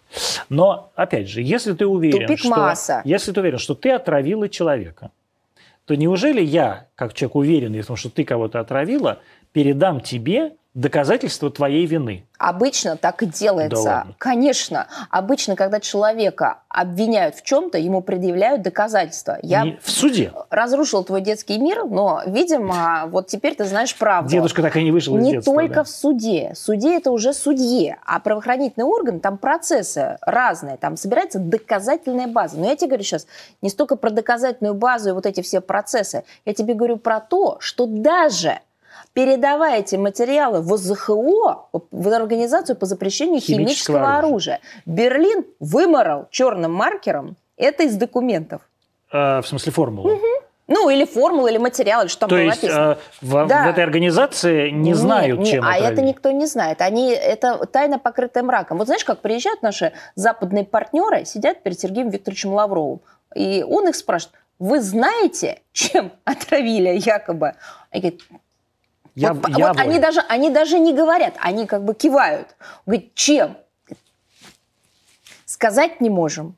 Ну, ну о чем это говорит? Не знаю. Ну, ни о чем. Это говорит о том, что, они, что это все большой а, мыльный пузырь, который раздут с одной целью. С какой? А очень просто. Глобально это часть, это механизм, это, опять же, инструментария политики сдерживания России. А локально, если посмотреть, год тяжелый для наших западных партнеров с точки зрения ковида, пандемии и Ну, того, что для нас связано нелегкий. для всех тяжелые, но для них особенно. Потому что они, во-первых, кстати говоря, с подачи самого же Навального, а, радостно отрицали, в принципе, наши наработки э, вакцины. Ну, они просто говорили, что это, ну, что только не говорили. И что ее нет, что она плохая, что нельзя ее использовать. Делали это по-разному. Так они А сейчас потом- это говорят, вот из, из Нет, Америки пришло. вот это. Что-то, нет, они Нет, почему американцы позавчера об этом сказали, Нет. что к вакцине все равно к спутнику надо отнестись Ну, вот, осторожно. например, э, новый госсекретарь говорил по-другому. Да, что он говорил? Да. Ну, как э, они готовы к, к обсуждению этой темы. Нельзя обсуждать той темы, которой нет. Поэтому не надо считать, что э, американцы не понимают, что э, на этом направлении э, нужно и важно с нами работать. Они очень хорошо это понимают, потому что то, что происходит с их вакциной, ты, наверное, знаешь лучше, чем я. Ну а что, есть, есть, ее просто много нужно. А- А она у нее плохая, плохие транспортные, ну как бы... Ну да, просто вот, сейчас в Техасе отключили электричество, Да. и вакцину пришлось, к сожалению, Выкинуть. выбросить. Ну да. да. А те поставки, которые были обещаны их же партнерам, ну, ты же, мне очень да. понравилось, как сказал, что если Польшу поставили на осень, Польшу, это как бы, да, страна в авангарде от всего Борьбы. борьбы, да, идеологической, то что говорить о других? Поэтому нужно было что-то срочно изобрести для того, чтобы, не дай бог, не разрушен был создаваемый миф о том, что Россия – это страна-агрессор. Как же страна-агрессор может предложить миру свою вакцину? Не утаить ее, не сделать по каким-то астрономическим ценам, не шантажировать ей. Так бы поступил агрессор Так а наоборот же. предложить как инструмент, как метод, как, я не знаю, как, ну, может быть, не панацею, но одно из средств преодоления этого кризиса. Вот. То же самое, я тебе хочу сказать, вот почему я э, достаточно давно сравнила эту тему с космосом. А, я не, не берусь судить о масштабах. Все-таки космос, космос, здоровье – это здоровье, вещи разные. Но когда Юрий Гагарин отправился в свой полет. Незабвенный. И когда он вернулся, что сделал Советский Союз? Правительство, партия, кстати говоря. Они объявили... Господи, сейчас так мы выясним, что Мария Владимировна Захарова член ЦК КПСС 1947 года. Ну... Фантазиям нет предела. Партия, в конце концов. О чем ты еще думаешь, глядя на меня? Какая партия, господи. Конечно. Да, да. Нет, ну я понимаю, что... А, партия э, была рулевым, конечно. О чем они объявили? Они объявили о том, что космос – это территория или это пространство мирного освоения. Мирное освоение космического пространства – это было то, что предложил Советский Союз миру – задав соответствующий, как сейчас говорят, тренд, направление, принципиально определив, что это не для гонки вооружений, что это не для зарабатывания денег с точки зрения там, нечестной конкуренции или честной и так далее, а с точки зрения мирного освоения этого нового для всех пространства. Вот то же самое с вакциной. Сделали первый, сказали, мы открыты к сотрудничеству, мы готовы совместно производить, мы готовы изучать, делиться опытом. Но они не могли это пережить. Это удар. То есть зави... завистливые Нет. твари? Нет, это не зависть. О, это не зависть. Это удар по многолетней выстраиваемой модели представления России как агрессора. Они на этом построили все. Как же? Вот же Скрипалей отравили. Как же постоянно всплывают э, на севере Европы якобы русские подлодки? Как же русские хакеры бороздят э, по просторам Белого дома? Как же чуть ли не, не Трампа, просторно, э, Трампа якобы избрали, чтобы он там всем хуже сделал? Что там еще? Что нам еще приписывали? Да все. Вмешиваемся во все Арти процессы. вмешивается каждый И тут день. вдруг страна, которая находится в таком же положении, как и все мы на одной планете – мы тоже столкнулись с этой пандемией и с теми же самыми сложностями в своих аспектах, со своими э, решениями по выходу. Но мы в одной лодке. Мы говорим о том, что мы сделали это первые. Давайте вместе работать. Они не могли этого пережить. Им нужно было все. И тут они воспользовались вот этим вот самым Маша, Навальным. Ты это самое, у тебя прям как заученный монолог. Нет, я сейчас прям Нет. смотрю на тебя, ты прямо как артистка театра Ленсовета. Ну это, вот я же тебе говорю, у тебя фантазия, ты вот на меня только Ужасно. то сейчас в партию приписал, да. то сейчас Партию Ленсовет. А, Антон, И держи ты... себя в руках. А подожди, значит, Навального, я просто чтобы понять, значит, они придумали Навального, и его отравление для того, чтобы не наш, нашу вакцину «Спутник Ви» это, не пустить на рынок, Это вопрос... Ли? Не, не, нет, нет, ты, ты сейчас прям совсем сужаешь. А, это, это, уз, это, это мелко, хобот. Это я знаю. Маргарита Павловна. Шире, шире, шире. А, многолетняя концепция выстраивания, восприятия, они называют это perception. А, восприятие России как врага навязываемое. Еще раз тебе говорю, подлодки наши всплывают там, там где даже нету моря. Они их все равно находят каким-то образом, понимаешь? А, придумать все, акустические атаки, воздействие, ну чего только не было. И тут, Для и того, тут наступает что? момент истины когда с общим злом, с общей проблемой. Но мы же не бесплатно свою вакцину наша предлагаем. Наша страна, ну, она не делается бесплатно, ну понимаешь? Вот. То есть мы предлагаем некий товар на общий рынок. Мы предлож... а вот, то есть мы предлагаем свой товар на общий рынок. А теперь представь, что бы было, если бы если другие что? страны, ну, в частности, Штаты, сделали бы это первыми. У тебя есть предположение? Сделали бы что, вакцину ну, да, первыми? Допустим, да мы да. одновременно сделали тогда мы Pfizer не, Ну, конечно, Спутник. мы не одновременно сделали. Но мы сделали, на, там, конечно, условно, мы, на несколько, на несколько нет, дней раньше. Нет, ну нет. Ну что, не Pfizer на, уже был нет, готов. Нет, какой был готов? О чем ты говоришь? Ну так же и у нас да третья, нет, третья ну фаза не что Ну, ты? Ну, хорошо, чем да, ты хорошо. Мы... Так, Маш, подожди. Хорошо, ты мы сделали. Мы первыми ты полетели Дмитриева в космос. приглашал? Да, мы первыми полетели ты в космос. приглашал Дмитриева? Пригласил Какого. Дмитриева? Как э, ФПИ. Не, ну при чем тут РФПИ? Ну, он же... же тебе ну при расскажет, чем тут РФПИ? сделали вакцину. Они не сделали вакцину. Вакцину сделал институт имени Гамалея, а не. РФПИ. РФПИ Ну, эту да. вакцину дистрибьютирует. Ну, вот он с, тебе расскажет, академ... с как академиком Гинзбургом я прекрасно, так сказать, Это делал, интервью. Э, Причем это РФПИ. Я приглашаю господина Дмитриева из РФПИ, мы поговорим действительно Господин про вакцину, и про ее, международное, про ее международное дистрибутирование и про э, контракт с AstraZeneca, который нам обещали. Про это мы тоже поговорим. А, и не видим его пока, этот контракт. Но, а, тем не менее, хорошо. Я просто хочу понять, значит, нашу вакцину, значит, Навального придумали они в качестве одного, ну, то есть это такая всплывающая подводная лодка, да? Ну, исходя из того, что мы сейчас видим, это ну, абсолютно мыльный пузырь. А ну, если, хорошо, мыльный пузырь мыльным пузырем. Да. А все-таки я не, не, мне кажется, это я вот тебе скажу, Хоботов это мелко. Потому что неужели ты думаешь, что если мы говорим о человеке, которого, ну, совершенно очевидно, так или иначе, ну, опять же, по вашей логике, а Соединенные Штаты лоббируют уже много лет, а все это было сделано для того, чтобы потом, значит, какие они умные, когда русские изобретут в пандемию, которую еще не мог никто предсказать, сделают вакцину, мы могли его, Нет, так сказать, предъявить его трусы. Я про химическое оружие говорю, про вот эту всю историю с, хими... ну, с якобы я тоже говорю, хорошо, про химическое оружие. До этого были Скрипали, да, которые ну... вообще не были связаны ни с какой нашей внутренней историей. Американцам. Просто вы, лекала были там а, отработаны, мы, здесь Министерство иностранных дел или ты лично считаете, что американцам выгодно поменять государственную систему в России? Ты разве не читаешь их заявления? А как ты считаешь, а, люди постоянно называют а, власть режимом? А, ты читал воспоминания Клинтона? Ну, воспоминания, мемуары. Ты почитай. Билла Клинтона? Нет. Хиллари Клинтон. Да, Билла... Ну, там просто, там просто приятные воспоминания. Да.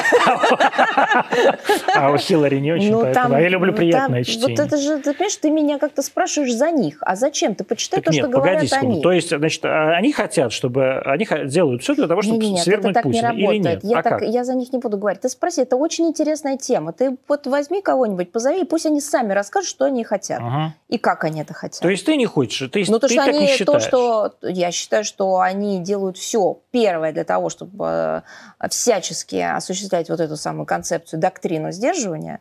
А второе, э, они приступили к активной фазе на данном этапе. Это не первый подход, тут регулярно, но в очередной раз к вмешательству в внутренние дела и дестабилизации внутренней ситуации. Это сто процентов, да.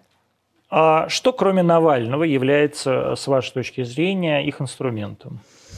Э, мы только что говорили про Северный поток. Э, пожалуйста, это санкции, это сдерживание по сфере финансовой, экономической, это гуманитарное блокирование, ну, все, что хочешь. Вот по всем направлениям. Это э, про, про политику и про политические аспекты я вообще не говорю. То есть те заявления, которые они делают, они вообще ну, находятся за гранью всего. Например? Это же не, ну, не знаю, какую сферу ты не возьми. Ну какие? От, вот ты же говоришь, вот за гранью, ну, за гранью добра от поддержки, от поддержки, прямой поддержки э, тех внутренних процессов, которые у нас проходят, прямой, ну, прямой. Каких? Каких а, вот эти несанкционированные акции, митинги, они же впрямую их поддерживали. Ну и что? До а, феерического а, твита того же Трампа по истории Второй мировой войны о том, что они победили.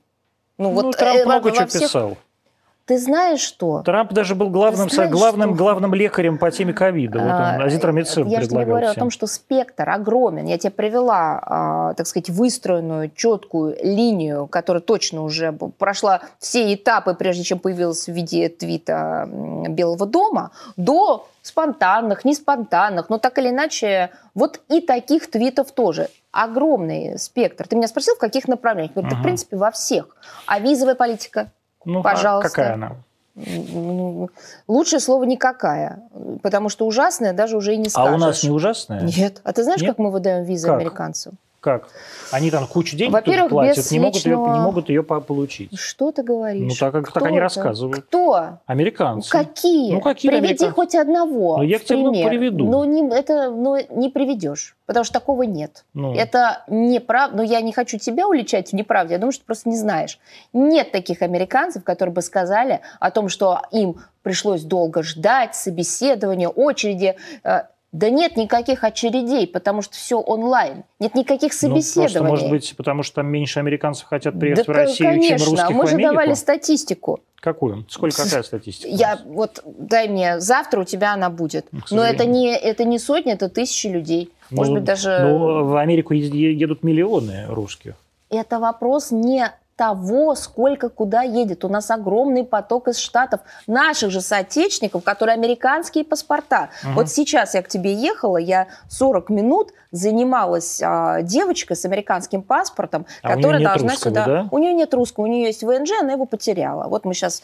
А учитывая, что там острый гуманитарный случай, мы между ведомствами смотрели, как можно сделать. Потому что она едет а, в клинику, у нее угу, там острая необходимость. Угу. Даже, ну, там очень сложная история. Поэтому, когда ты говоришь а про американцев, и как бы что это вот те самые американцы, которые якобы... Так это наши соотечественники, которых тысячи, десятки Скажи, пожалуйста, тысяч, которые... если бы Россия, я понял, если бы Россия а ты была... что, забыл, как... Э, ну, хорошо. Если бы Россия была на месте Америки, то есть была бы крупнейшей экономикой мира, Россия бы не хотела стать единственной доминантой в этом мире?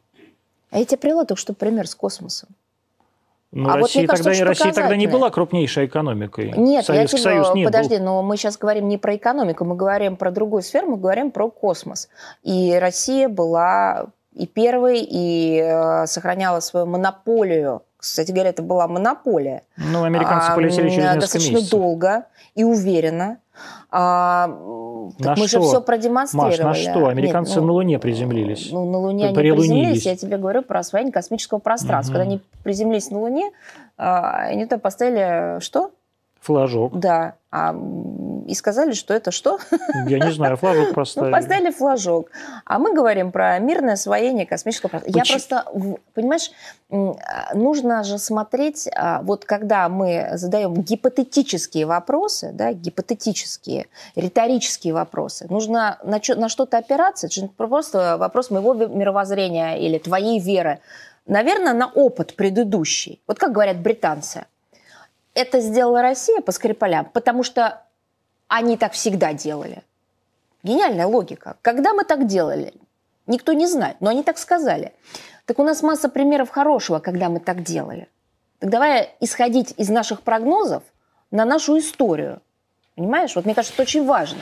А, можно вот коротко ответить все-таки на вопрос? Он меня реально очень После волнует. Второй мировой войны восстанавливали э, Что? страны, города? Да и американцы восстанавливали страны и я города. про нас. И Мы горо... же сейчас и... про нас. Ну, я, давай так, американцы лучше восстановили страны и города. Не знаю. Ну, как, я давайте сравним знаю. Э, сказать, граждан э, и жизнь, жизнь в, в ФРГ, жизнь в ФРГ и жизнь в ГДР. галерею всю отреставрировали. Ну, отреставрировали. Американцы, еще раз говорю, сравнить жизнь в ФРГ, то есть контролируя американцами, и в ГДР контролируем Советским Союзом. Все-таки разница есть, есть. И это тебе, в общем, скажет любой немец. А ты пытаешься сравнить... А сейчас вот бы, Америк... сейчас это очень интересная тема по поводу того, чтобы сказал сейчас любой немец. Да Давай сказ... посмотрим, Давай посмотрим, что еще скажет любой немец. Но я уверен, что он скажет, что, конечно, ГДР был а хуже. Сейчас, а, ща, а сейчас мы бы посмотрели. Сейчас ну, интересно на эту тему посмотреть Но... с точки зрения сегодняшнего дня. Потому что э, одно дело э, возможность э, купить и возможность реализовать свой творческий потенциал, что чрезвычайно важно, безусловно. Ну. А второе дело это социальная стабильность, за которую так ратуют э, многие, в том числе и партии, и движения, которые набирают миллионы голосов. Поэтому для каждого человека есть что-то свое важное. Понимаешь? И оценивать надо в том числе с точки сомнения, зрения но поскольку демократии. Мы, говорим, мы говорим про исторические, исторические отсылы, да, и говорим, соответственно, про, условно говоря, ГДР 1973 года и ФРГ 1973 года, думаю, там социальная гарантия была получше. Но а, и про восстановление городов и Дрезден и галерей. А, эти Кёльн тоже восстановили, и все замечательно. А, тем не менее, вот короткий вопрос. Если можно, вот помимо того, что мы конкуренты и так далее. Все же конкуренты. Китай тоже конкурент. Ну вот что и с ними еще... делать сейчас? И что с ними делают? Расскажи. Я как раз хотел спросить, а почему вот нас так ненавидят, а китайцев так не ненавидят? Что ты говоришь? Да это не моя оценка. Я просто достаточно немало читаю про Китай в силу э, своих собственных интересов. А, это синофобия в Штатах за последние годы. То, что сделал, в частности, Трамп а, в отношении Китая, это, настоя... это на грани, ну, по крайней мере, так пишут китайцы сами. А, китайцы считают, что это, в общем-то, элемент синофобии. Это а страшная история. Ну как, они объявили Китай угрозой Ну, они и нас А, объявили угрозой. А? Они и нас объявили угрозой. Ну, ты же сказал, почему. Есть ты только что Мгм. сказал, Да, да, да. почему они нас ненавидят, а Китай не ненавидит. А я тебе говорю, что теперь они ненавидят Китай тоже, а во многом даже сильнее, потому что они говорят о том, что Ну, это слава богу. экономическая сила. Да не- нет, не слава Кого-то богу. ненавидят бо- больше нас. Нет, они больше нас ненавидят очень многих. Кого, например, Кстати, еще? Иран. Ну вот, например, э, республиканцы да, при Трампе ненавидели Иран. А, Многих ненавидят. У них э, свои представления о прекрасном. И это все четко связано с а, конъюнктурой дня. Надо будет ненавидеть, и будет раз- э, развязана кампания. Тебе Францию привела э, времен а, начала э, Ну, а антииракской кампании. На, на на да, свои. так Нормально что- стали. А может, нам надо быть более, э, Нет, сказать, давай про? Китай. Это очень интересная Ну. тема. Вот ты посмотри, все же было нормально до какого-то момента, а потом началось Huawei, 5G, да, а, китайские, э, там, не знаю, компании, IT-компании. А, Тут же вдруг возникли опять а, китайские хакеры, якобы, которые тоже всем мешают жить. Бесконечные угрозы, бесконечные, так сказать, за- кстати, то, что касалось Russia Today, было повторено на китайских средствах массовой информации в США. А что, Только, что ну имеется как, в виду? э, иностранные агенты, э, третирование сотрудников, э, закрытие и так далее. И, кстати говоря, я китайцам об этом, китайским коллегам, потому что мы про- проводим консультации по линии пресс-служб МИДов, я об этом им говорила несколько лет назад. Я им говорила, вы пройдете весь тот же, тот же самый путь, потому что ну, это, это в традициях, э, к сожалению, западного мира последних, я не, не в историческую пе- сейчас ретроспективу не буду уходить, но последние, в новейшей истории так и есть. Э, Как только они чувствуют конкуренцию, которую они не хотят или не могут потянуть, они тянутся за А ты не считаешь, что в режим, этой э, борьбе, рычаг? что в этой борьбе Америки и Китая мы первые пойдем, что мы никакие не друзья Китая, а просто вот территория, которую, которую выгодно будет. Пойдем, почему? Потому что мы мелкие, на самом деле, с точки зрения экономической, но при этом огромные с точки зрения территориальной, и нас ненавидят и те, и другие. Нет, это, конечно, не так, потому что, а, во-первых, ни те, ни другие нас не ненавидят, потому что я все-таки говорю о народах. А, Никакой русофобии на уровне, опять же, нац- а, нац- мировоззрения наций в Штатах нет. И если, а у тебя наверняка много друзей, у тебя много знакомых, ну нету этого. Вот они прививают, а оно не врастает в Да сознание. что плевать. Не только поэтому, русских. да не только поэтому, а потому что они не видят реальности этой угрозы, потому что это все псевдоугроза. Про Китай я вообще не говорю. Никто никогда не воспринимал а, в новейшей истории нас в качестве врага. Вот ты говоришь, мы не друзья, а они так нас и называют друзья. Это то, что у них печатается в газетах. Это не то, что есть у них есть свое определение странам и народам состояния отношений. Ну, у них есть такие как бы лингвистические особенности языка, да, они наделяют определенными качествами, да, и через фразы, через э, какие-то символики. Они воспринимают нас именно так. А Соседа и друга. Сейчас очень жестко. Как? А, вот слово «взорвавшийся» звучит частенько. Ну, в разных, так сказать, а, ипостасях. Сейчас, конечно, пришла новая администрация, поэтому все находятся в ожидании, собственно говоря, как весь мир. Да, вот сейчас а, Мюнхен, да, она не проходит как конференция, но она проходит ам, в таком а, сжатом формате, она полностью посвящена именно, так сказать, новой администрации и рассмотрению ее а, направлений а, в политике. Чего Поэтому сейчас все мы? присматриваются. Чего ждем мы от новой администрации? А, Чтобы нас погладили по головке и сняли санкции? Нет, Чего этого, ждем? этого никогда не будет, и я не уверена, что это здорово, когда тебя гладят по головке. Вот правда, в этом есть какое-то уничижение. Почему нас должны кто-то гладить по головке? А, мне кажется, опять, наверное, тебе не понравится, но а, адекватного взаимодействия и взаимовыгодного Ну, это что значит? сотрудничества. Как что это значит? Это значит а, отсутствие... Ну, конкретно. Вот Ну, вот я тебе конкретно говорю, Да. это же абсолютно а, отсутствие, а, так сказать, э, политически искусственных барьеров для развития естественных направлений сотрудничества. Сложно? Да, Ой, я хочу конкретно. Хорошо, это очень СНВ-3. конкретно. Очень кон... Вот смотри, вот смотри, визу, виза.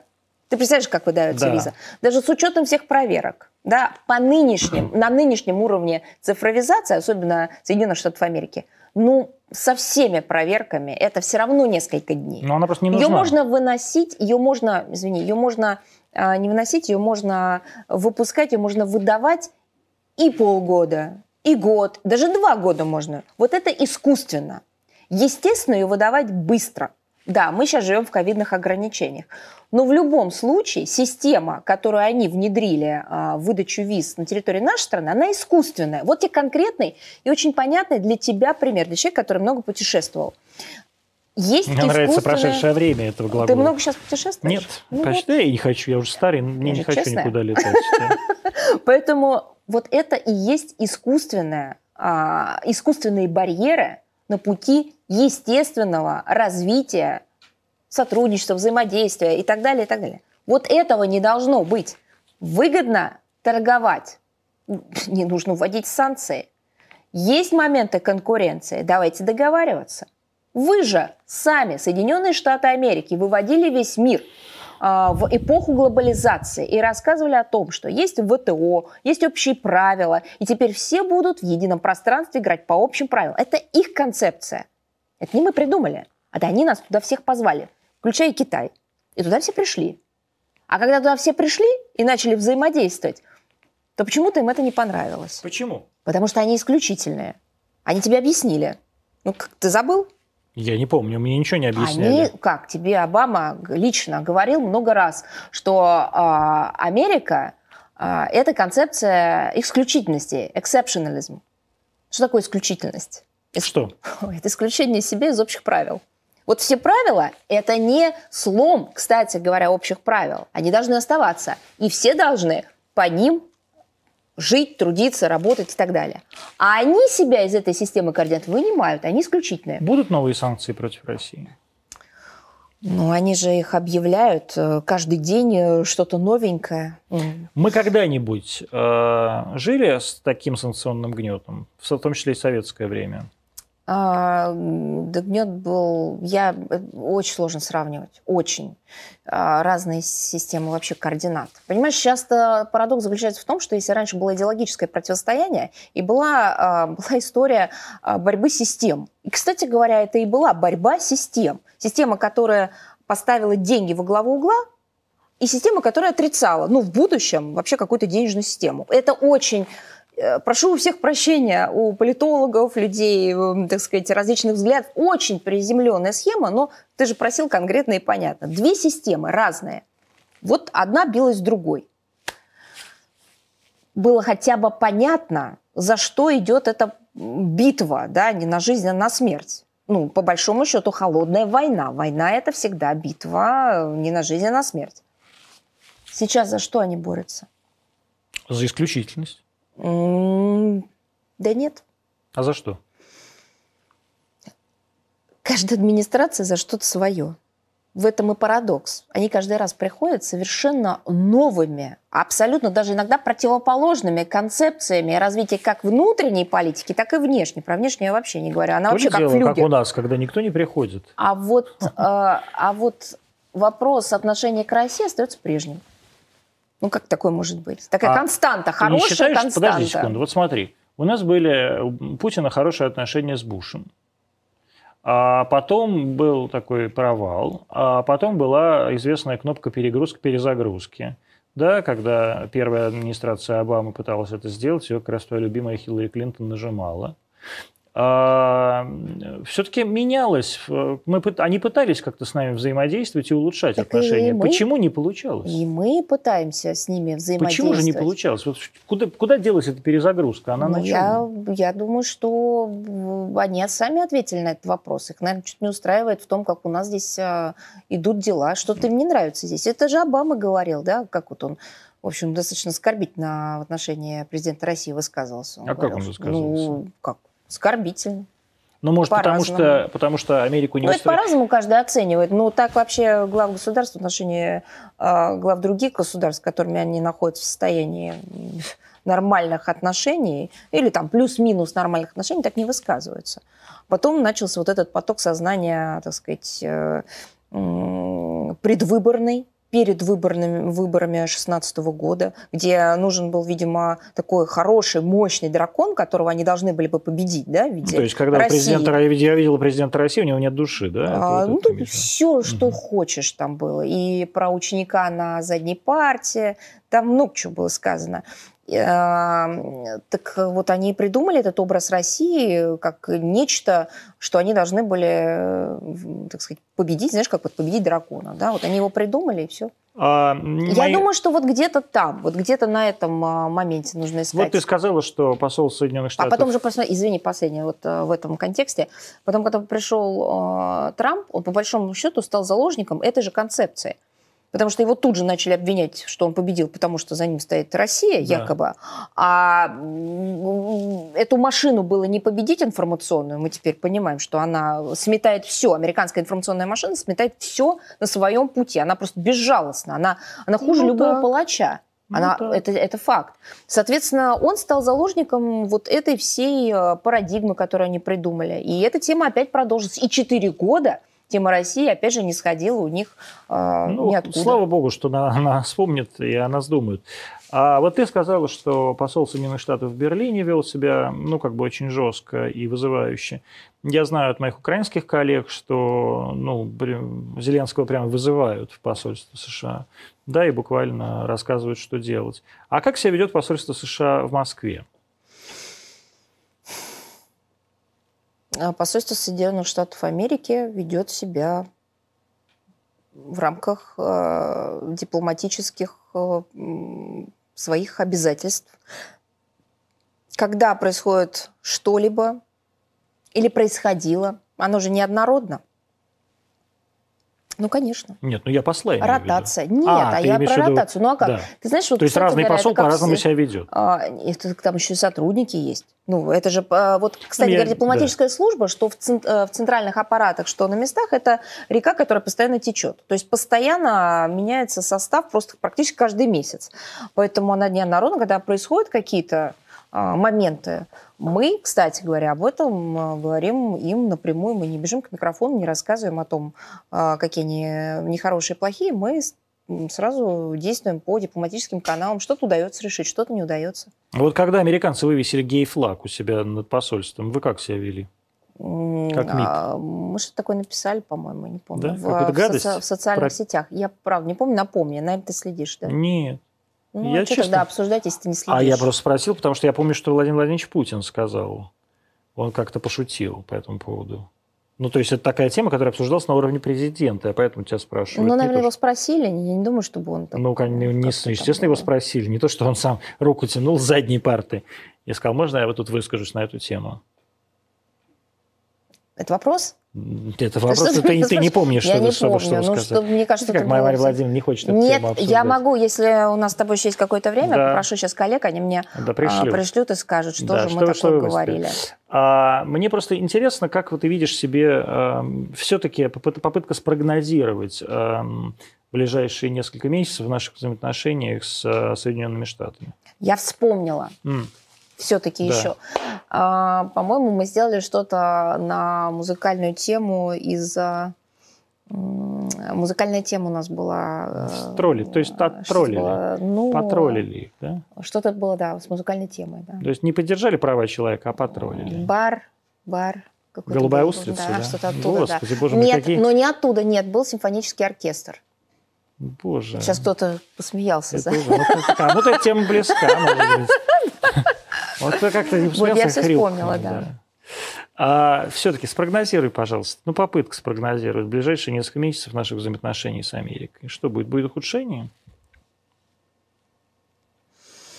Ну, я думаю, что резкого улучшения не будет. Говорить об улучшении таком не резком, но постепенном, э, я не уверен, что в ближайшие месяцы мы это будем наблюдать. Я бы так сказала.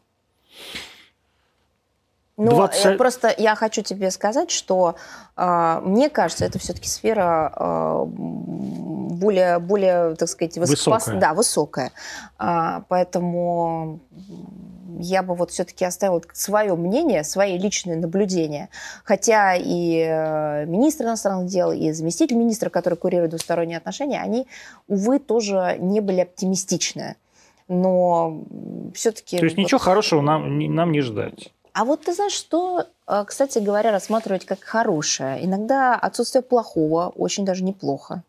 Как ты считаешь? Да я вообще консерватор вот. же. Это известно, что отсутствие новостей – это лучшие э, новости. Поэтому я считаю, что нужно просто на это в том, смотреть под э, разными углами. И отсутствие плохого тоже тоже хорошо. У них неплохая Особенно в нашем возрасте. 21.39. Мы час 40 были в эфире. Мария Владимировна Захарова, начальник департамента печати информации Министерства иностранных дел, была у нас.